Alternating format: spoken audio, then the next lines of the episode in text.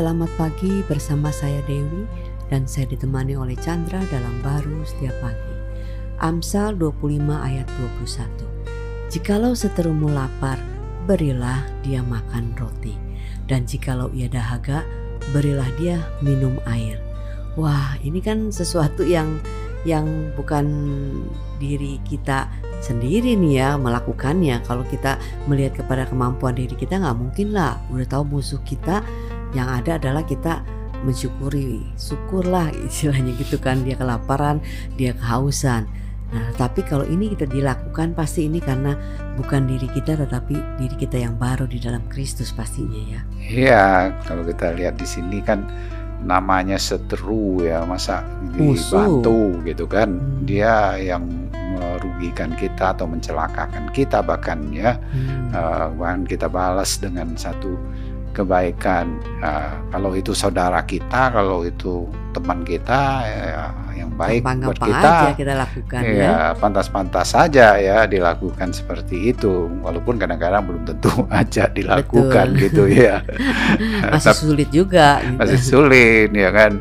Ini hanya kalau saya ngelihatnya bahwa uh, manusia itu ya tentunya sangat terbatas ya hmm. untuk bisa melakukan yang baik ya. Uh, yang memberikan uh, kebutuhan kepada orang lain gitu. Tapi karena kita dikasih Tuhan ya melalui Kristus kan kita ditebus dengan ciptaan yang baru ya. Yes. Uh, sehingga ya pemikiran kita itu yang seteru itu udah nggak ada kita dulu jadi seteru ya hmm. lebih lagi kan masih berdosa uh, waktu itu ya berdosa Tuhan kita menjadi identitas yang baru yang hmm. uh, ada kasih dia ada kemurahan dia Nah, dengan penyadaran seperti itu ada aja ya timbul di dalam hati bukan didasarkan dari luarnya dia tapi dari dalam kita hmm. untuk kita bisa lakukan kepada siapa saja apakah itu orang yang dekat sama kita bahkan itu yang dikatakan sebagai musuh maka itu hmm. dikatakan berikanlah dia makan ketika dia lapar atau haus uh, kasih minum. minum itu artinya kan kebutuhannya hmm. gitu loh bukan uh, jadi dendam gitu.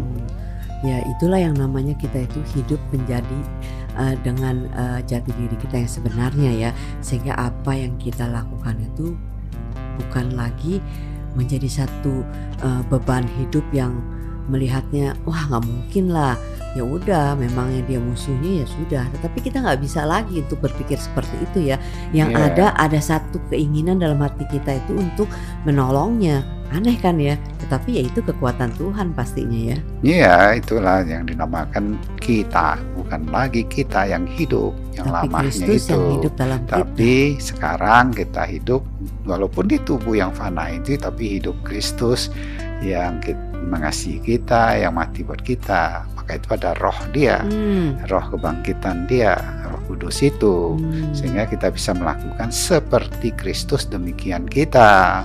Wow. Itu kita percaya dulu, terima dulu, jangan dilawan dulu, jangan di uh, di apa dibantah-bantah dulu, ya kan dianalisa situ sini, akhirnya ya nggak bisa ngalami ya hmm. besarnya hidupan dia yang ada di dalam hidup kita.